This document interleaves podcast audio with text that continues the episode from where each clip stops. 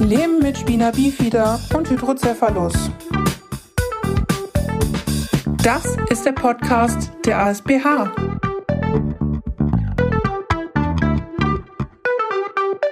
Herzlich willkommen zur neuen Ausgabe des ASBH Podcast Leben mit Spina bifida und Hydrocephalus. Mein Name ist Frank Oberpichler und ich habe heute zwei Talkgäste hier im Podcast. Und zwar sind das die Lisa und die Guni Fieler. Ich sende erstmal schöne Grüße nach Süddeutschland. Hallo Lisa, hallo Guni. Hallo Frank. Hallo Frank, grüße dich. Wir freuen uns, dass wir heute hier sind. Ja, das ist doch, das ist doch schön. Vielleicht zur Erklärung. Wir ähm, sprechen gar nicht Angesicht zu Angesicht miteinander, sondern über ein Tool, was uns über Internet verbindet. Und wenn es dadurch vielleicht kleine Tonschwankungen gibt, dann bitten wir das zu entschuldigen, oder? Genau. das kriegen wir hin.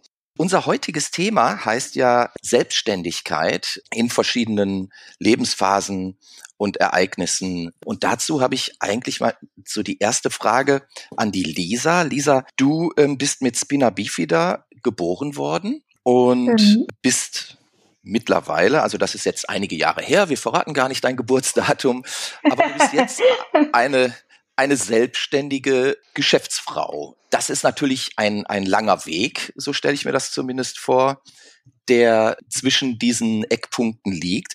Erzähl doch vielleicht mal, wie, wie war es denn im Kindergarten und in der Schule mit Spina bifida und Hydrocephalus? Ähm, ja, also ich muss sagen, Kindergarten war eigentlich ähm, relativ problemlos, ähm, weil ich da ähm, mit Kindern ähm, zusammen war, mit denen ich ja auch aufgewachsen bin die mich als die Lisa kannten, wie ich war, mit äh, meinem Gangbild und so weiter.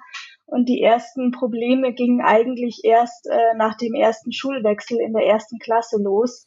Ähm, meine Mama und ich sind umgezogen von Oberbayern nach Niederbayern und ähm, da war ich ein Exot auf dieser Schule und da ging es dann auch los, dass ich das zu spüren bekommen habe und äh, ja auch Mobbing natürlich mitbekommen habe direkt. Ja. Was heißt das? Also wie, wie bist du dann gemobbt worden oder wie sind deine, deine Klassenkameraden und Klassenkameradinnen dann mit dir umgegangen?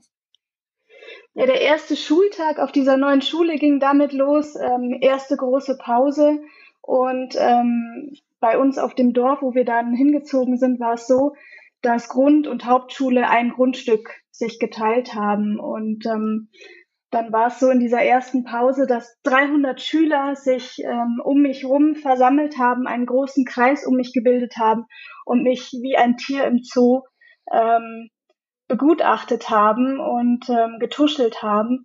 Und ähm, das war so mein erstes Erlebnis und ähm, das erste Anzeichen dafür, oh, ich bin doch anders, ähm, wo ich das wirklich zu spüren bekommen habe. Und es ging natürlich im Laufe der Schulzeit auch weiter dass mich vereinzelte Schüler aufgezogen haben, ähm, mir die Schultasche weggenommen haben oder ja, dass ich da nochmal hinlaufen sollte. Und ja, aber ich muss sagen, auf der anderen Seite hatte ich auch immer Freunde um mich rum oder hinter mir stehen, die mich in solchen Momenten auch verteidigt haben. Genau. Ja. Das ist ja schon mal toll, dass man dann auch äh, Freunde hat, die einem zur Seite stehen. Vielleicht eine Frage für dich, Guni. Ähm, wie, hast du denn als Mutter das empfunden, dass deine Tochter in der Schule dort gemobbt wird, ähm, als Exot betrachtet wird? Wie war das für dich? Ja, das war natürlich nach dieser behüteten Kindergartenzeit und der erst, dem ersten Schuljahr an dem vorherigen Ort, wo wir gelebt haben, natürlich schon auch für mich ein einschneidendes Erlebnis. Und ich habe dann eben auch äh, geschaut, dass man viel Kontakt mit den Lehrern gleich hat, die mit einzubinden. Also da zu sagen, okay, so und so verhält sich das gesundheitlich. Wir haben da nichts hinterm Berg gehalten. Und das Gleiche haben wir eben auch bei den, sagen wir mal, aufkeimenden jungen Freundschaften Freundschaften meiner Tochter versucht, wenn die zu uns nach Hause kamen oder die Eltern die Kinder abgeholt haben, dass wir da immer gleich ein offenes Wort gesprochen haben. Da sind wir eigentlich ganz gut mit gefahren und natürlich, ich finde immer, wenn man was tut oder tun kann, dann ist die Situation immer schon so ein bisschen entzerrt und das habe ich mhm. eben so versucht von meiner Seite, die Leute aufzuklären in einfachen Worten, dass mhm. da nicht so Diskrepanzen aufstehen. Und wie Lisa schon sagte, hatte sie auch wirklich so sehr wie sie auch gemobbt wurde, gleichbleibend direkt eigentlich in Anführungsstrichen gute Freunde, wie man das in den ersten zwei Klassen so sieht, sind das ja dann Freunde fürs Leben und so hat sie es dann auch empfunden und teilweise ist das sogar bis heute so. Ne? Also wir konnten das dann eigentlich gemeinsam ganz gut in den Griff kriegen. Okay, und es hat ja dann letztlich auch dazu geführt, also Lisa, du hast ja deine, deine mittlere Reife dann auch absolviert und ähm, bestanden. Mhm. Und jetzt Jetzt habe ich gehört, dass du quasi danach eine, eine Ausbildung angetreten hast und in einer Wohngruppe gelebt hast. Wie war das denn dort dann in der, in der Wohngruppe? Genau, also die Wohngruppe war ähm, auf der Fachoberschule, ähm, im Rahmen der Fachoberschule in München. Ähm, keine Ausbildung. Ich wollte ursprünglich das Fachabitur machen und bin in München dann erstmalig in meinem Leben auf eine Körperbehindertenschule ähm, gegangen, was ja zehn Jahre lang ähm, nicht nötig war, weil wir immer einen Weg gefunden haben, auf der ähm, Regelschule durchzukommen. Und ähm, ich wollte unbedingt auf diese Fachoberschule in München gehen. Und da wir ja doch ähm, 160 Kilometer von München weg wohnen, ähm, blieb dann nur diese Wohngruppe für mich als äh, Möglichkeit ähm, zu wohnen. Und das war, muss ich sagen, eine ganz, ganz schwierige Zeit für mich. Also ich wurde meiner Selbstständigkeit wieder beraubt, die meine Mutter oder meine Eltern allgemein 17 Jahre lang versucht haben, ähm, mir anzueignen, mir zu geben. Ähm, ich wurde da sehr bevormundet von den Betreuern, durfte die ersten sechs Wochen mich in München mit den öffentlichen Verkehrsmitteln nicht bewegen, weil die nicht wussten, dass ich das kann, obwohl ich das schon, naja, ich glaube, seit meinem zehnten Lebensjahr selbstständig konnte und auch durfte von meinen Eltern aus. Und ähm, das war schon also sehr einschneidend und hat sehr viele Diskussionen und Konflikte mit sich gebracht. Und auch psychische Belastung extrem. Ja. Und auch dazu wieder die Frage an die Guni. Ähm, konntest du denn auch in der Phase letztlich ähm, unterstützen, zur Seite stehen? Ja, natürlich. Es war ja so, dass am Wochenende Lisa immer nach Hause gekommen mhm. ist. Da hat man sich natürlich freitags total gefreut. Äh, und es war dann so, ab Sonntag nach dem Frühstück hat sich das Kind dann eigentlich komplett verwandelt und wurde furchtbar traurig. Also jetzt nicht gesetzt traurig, sondern wirklich echt traurig und psychisch belastet und hat immer geweint, wenn sie wieder abgeholt werden musste. Wir haben dann viel mit den Betreuern und so weiter äh, diskutiert und gemacht und getan, eigentlich bis zu dem Zeitpunkt, wo man eigentlich erkennt, dass man nicht den gleichen Weg geht. Und ich mhm. denke mal, dass sich die Wege dann auch trennen sollten, wenn man überhaupt nicht überein findet. Äh, ist es letztlich, ist dann Lisa nach einem Jahr wieder nach Hause gekommen und ähm, natürlich haben wir uns viel mit dem auseinandergesetzt, sowohl mit Lisa als eben auch mit dem Personal. Ne? Und es gab natürlich aber auch schulische Probleme, die jetzt nicht unbedingt was äh, mit den Betreuern jetzt zu tun hatten. Mhm. Das Hauptproblem lag immer in der Wohngruppe eigentlich. Ne? Okay. Hat denn diese Erfahrung in der Wohngruppe, so schlecht sie auch unter dem Strich war, vielleicht doch etwas auch für deine Selbstständigkeit oder deinen, deinen selbstständigen Weg an guter Auswirkung gehabt, Lisa? Ja, also natürlich, mit Sicherheit hat es auch seine guten Seiten äh, mit sich gebracht. Ich habe in, in diesem Jahr auf der Fachoberschule ähm, auch wieder viele neue, nette Leute kennengelernt, mit denen ich jetzt äh, aktuell sogar wieder Kontakt habe. Und ähm, das sind schon schöne Sachen. Und ich habe mich, glaube ich, auch selber in diesem Jahr äh, kennengelernt. Ich war 17, wurde 18 in den letzten Wochen des Schuljahres. Ähm, und das bringt einen schon ein Stück weiter. Aber es war schon so, dass ich, wie soll man sagen, zu reparieren nach Hause gekommen bin und äh, aber eigentlich vor einem Jahr ähm, im Ganzen bin ich auf diese Schule gekommen und war im Nachhinein aber zu reparieren. Das kann man, glaube ich, wirklich so sagen. Ähm, aber natürlich bringt einem das fürs Leben gewisse Kenntnisse, wenn es auch eine Menschenkenntnis ist, die man, die man gelernt hat, einzusetzen. Okay. Mhm. Ist ja auch nicht unwichtig, oder? Eben. genau. Okay, ich habe gesehen, dass ihr euch auch beide sehr für die ähm, Selbsthilfegruppen einsetzt. Guni, du bist, glaube ich, schon seit 28 Jahren aktiv in unterschiedlichen ASBH-Selbsthilfegruppen. Was bedeutet das für euch? Also so die, die Selbsthilfearbeit, die Teilnahme an der Selbsthilfearbeit. Guni, vielleicht du zuerst. Genau.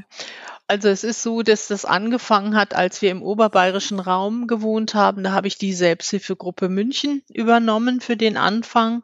Und das hat mir wahnsinnig viel Spaß gemacht. Wir waren damals auch alles Mütter mit relativ gleichaltrigen Kindern und äh, haben natürlich unsere aktuelle Problematik erstmal in den Vordergrund äh, geschoben. Und wir waren so eine Art Kleinkindergruppe am Anfang. Das ist natürlich dann in den späteren Zeiten immer weiter ausgebaut worden. Und äh, durch den Umzug nach Niederbayern äh, bin ich dann in den Landesverband aufgestiegen, war da Vorsitzende bis einschließlich, ja, da war Lisa zwei Jahre alt, bis einschließlich ähm, letztem Jahr im November. Genau, da habe ich das Amt abgelegt und es wird jetzt auch sehr schön weitergeführt. Und für mich persönlich war das äh, erstmal ganz viele Punkte, wo ich sage, ich kann nicht immer nur rummeckern und mich beschweren, dass dieses und jenes nicht funktioniert. Da muss ich halt aktiv irgendwie selber was machen und äh, in der Gruppe aktiv werden und dafür sorgen, dass die eine oder andere Frage dann positiv beantwortet wird und einfach was machen das Machen heißt natürlich auch ein Stück weit äh, die, die ähm, sagen wir mal, Bewältigung der Behinderung des Kindes. Das ist auch mehr so eine äh, psychische Geschichte, dass man äh, das ganz gut verarbeiten kann dadurch, indem man was macht. Jetzt letztes Jahr im November fühlte ich mich eigentlich, ja, es war einfach alles erledigt, was ich mir so vorgestellt habe. Vom Alter und von der Dauer her, äh, denke ich mal, ist es gut, dass es jetzt auch in andere Hände geht. Jetzt kommen neue Ideen und das ist eine tolle Sache. Für mich war das aber die ganzen Jahre sehr, sehr viel, sehr, sehr wichtig. Ähm, man lernt auch sehr viel. Und vor allen Dingen finde ich es eben auch für die Kinder total wichtig, dass sie ihresgleichen kennen dass äh, sie sagen, ich bin nicht damit alleine auf der Welt. Und für die Eltern ist es eben total wichtig, nicht nur im Internet sich auszutauschen, sondern eben auch äh, in Präsenz äh, dass man weiß, okay, ich kenne genug Eltern, die haben ein ähnliches oder das gleiche Problem und wir können uns da auch richtig von Angesicht zu Angesicht austauschen. Mhm. Und Lisa, wie war das ähm, für dich? Also die, die Zeit, die du ähm, quasi aktiv in der, in der Selbsthilfe arbeitest, gearbeitet hast, mitgemacht hast? Ich glaube, mitgemacht trifft es eher. Ähm, aktiv in der Selbsthilfegruppe gearbeitet habe ich nicht. Vielleicht kommt das bald, mal sehen.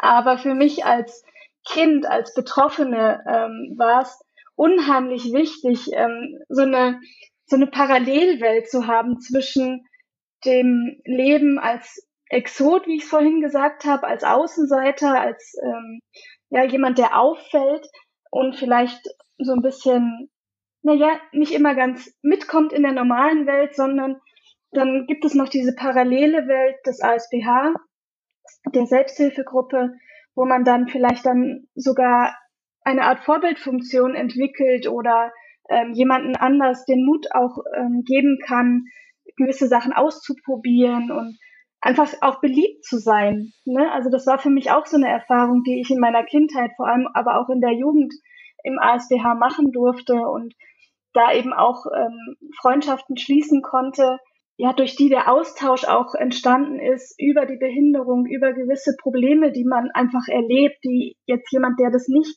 hat, ähm, gar nicht nachvollziehen kann. Und das war für mich wahnsinnig wichtig und ist es auch bis heute noch, muss ich zugeben, diese Freundschaften zu pflegen. Mhm. Weil man immer irgendwie so einen Hafen braucht, äh, ja, wo, wo sich Leute befinden, die einem wirklich äh, einen Rat geben können, weil sie einfach selber wissen, wie es ist, wie es sich anfühlt. Und äh, ich finde das, ähm, also für mich ist es unverzichtbar. Kann ich wirklich nur jedem ans Herz legen. Ja. Gerade so in der Pubertätsphase war das für mich sehr, sehr wichtig. ja, Pubertät ist ja ein tolles Stichwort, was du mir da gibst. Gerade ähm, weil wir ja auch äh, über das Thema Selbstständigkeit sprechen und die, die Pubertät ist ja nun wirklich der, der Zeitraum, wo Menschen sich aufmachen, selbstständig zu werden, erste eigene ja Ziele ansteuern und äh, eigene Wege gehen. Mhm. Wie war das für dich? Also ähm, trotz Spinner Bifida, wie hast du das erlebt? Willst du da überhaupt drüber sprechen? Können wir gern drüber sprechen. Ich glaube, deswegen sprechen wir auch miteinander.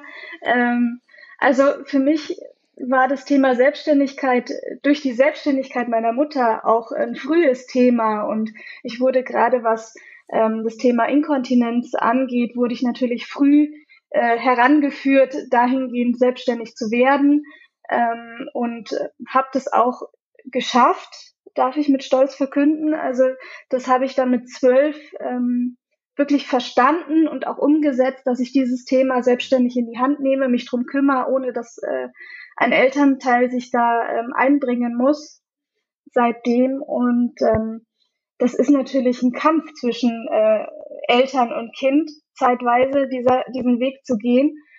Aber es lohnt sich hinterher. Und es ist, glaube ich, für beide Seiten eine wahnsinnige Freiheit, wenn das äh, betroffene Kind gewisse Dinge selber kann. Und für mich war es in Bezug nochmal zurück auf die Selbsthilfegruppe auch äh, eine Motivation unter Gleichgesinnten, ähm, diesen Weg zu gehen und einfach auch zu, zu sehen, ähm, wie machen es denn andere oder ähm, bin ich besser, muss ich, äh, muss ich mich steigern, um besser zu werden, um gleich aufzukommen mit den anderen. Und das ist so eine Entwicklung, die ich ähm, ohne selbstbetroffene Freundschaften gar nicht, äh, glaube ich, gegangen wäre ja, die, die gleiche Frage eigentlich vielleicht mal an die Guni. Wie hast du das als, als Mutter erlebt? Eine, eine Lisa, die selbstständiger wird und ähm, ja, die zum Beispiel Kathedern war ja eben äh, angesprochen worden, die mhm, äh, du jahrelang äh, letztlich machen musstest, die sie dann ja auch selbst machen konnte. Ne? Genau. Also ich denke mir mal, dass es immer ganz wichtig ist, vor der Pubertät eben mit der Geschichte schon anzufangen, weil das habe ich auch später immer beruflich gesagt. Wenn man in der Pubertät oder nach der Pubertät damit anfängt, hat man eigentlich schon verloren. Ne? Hm. Ein Stück weit. Es ist einfach schwerer, sagen wir mal so. Hm. Und ähm, wir haben relativ früh angefangen und sind natürlich auch an unsere Grenzen gestoßen oder ich als Mutter bin da auch sehr an meine Grenzen gestoßen. Vor allen Dingen, äh, als ich gemerkt habe, dass ich meinem Kind das eigentlich gar nicht so gut beibringen kann. Das ist aber genau das gleiche wie in der Schule.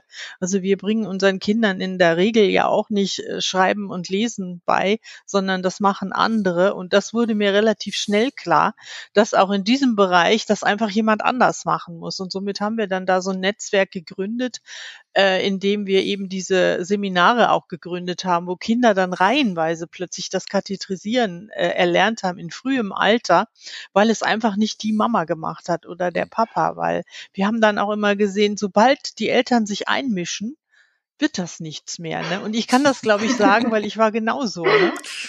Ich habe mich auch eingemischt. Und das funktioniert einfach nicht. Und ähm, ja, das war die Selbstständigkeit in der Hinsicht. Natürlich ist es jetzt schnell mal so erzählt. Es ist schon letztendlich ein mhm. langer Weg, mhm. bis das auch wirklich perfekt und zuverlässig vor allen Dingen funktioniert. Ne? Und ähm, das war für mich als Mutter immer total wichtig, dass mein Kind selbstständig wird.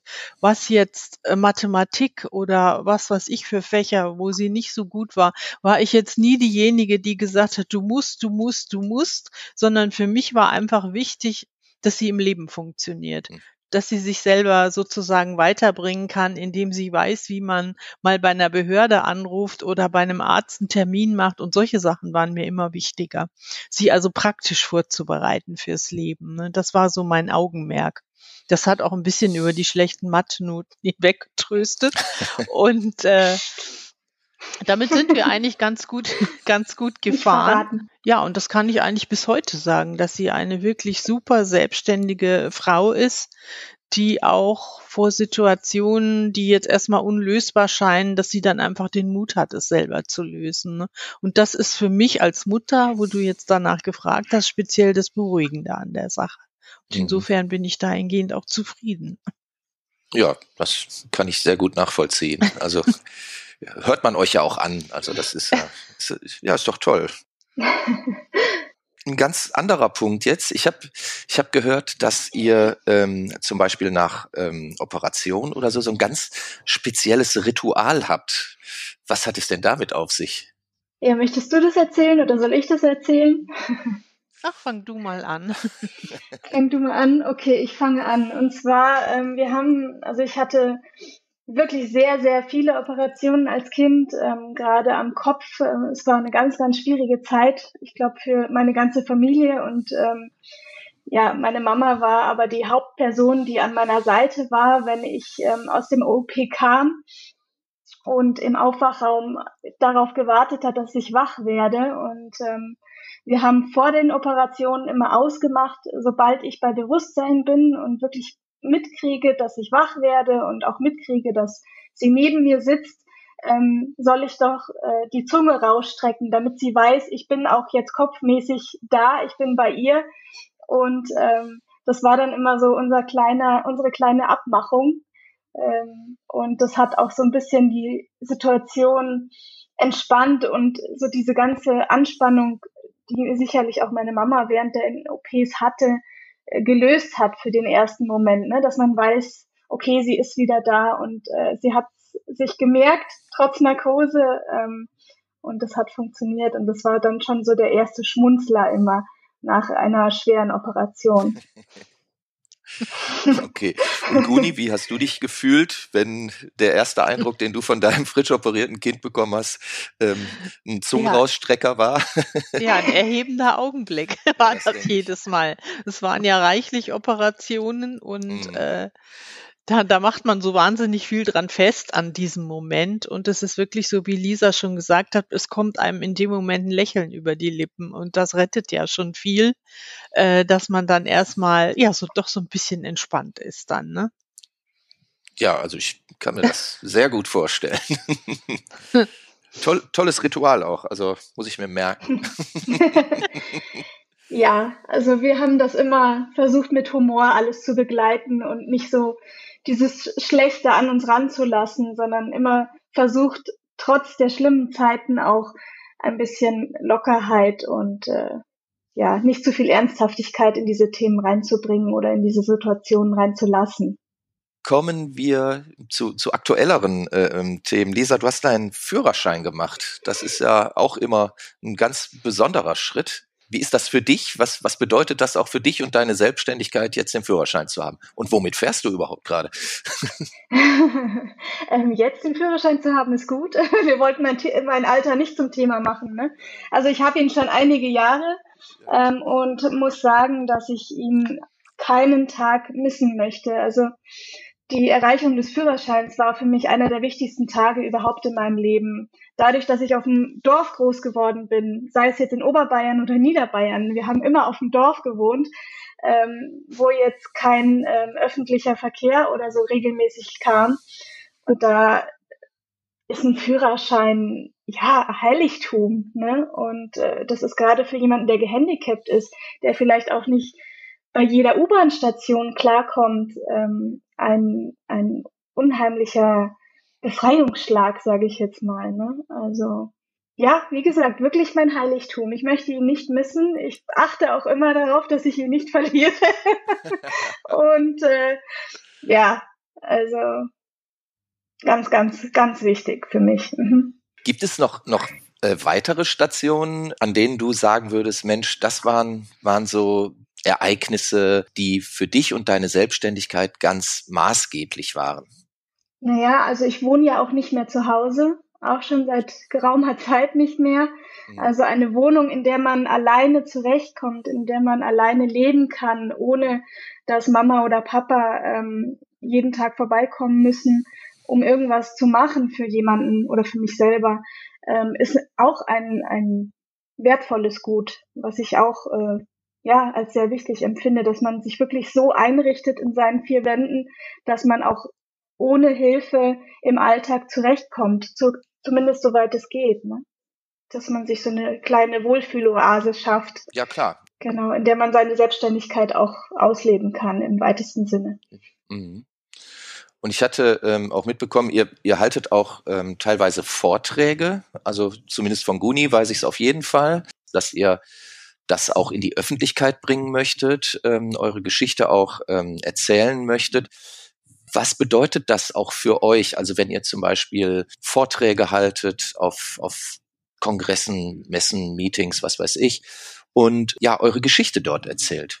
Guni, vielleicht, was bedeutet das für dich? Ja, also bei mir ist es ja so, dass ich jetzt auch beruflich äh, in Rente bin, ganz offiziell jetzt seit November.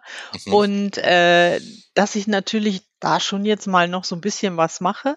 Aber letztlich diese Vortragszeit ist jetzt eigentlich für mich dann auch im Moment so ein bisschen eher nebensächlich. Vorträge halten und so, das habe ich dann mehr jetzt auf Lisa übertragen. Die übernimmt das jetzt auch beruflicherweise. Äh, da eigentlich sich in alle möglichen Richtungen auszubreiten. Und das ist natürlich für mich, ich bin da auch total stolz drauf, ne? dass äh, meine Tochter äh, das auch ja in meinen Augen auch total toll macht. Ne? Und äh, da merkt man auch, dass sie wirklich so dahinter steht, was sie auch sagt. Und mhm. äh, egal um welches Thema es jetzt geht. Und das finde ich für mich eben auch unheimlich wichtig. Ne? Mhm.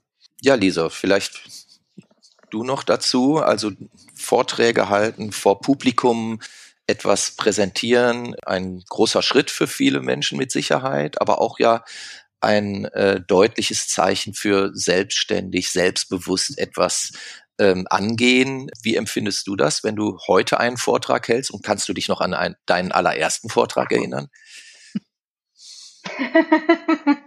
wie ich das empfinde. Ich bin immer wahnsinnig aufgeregt.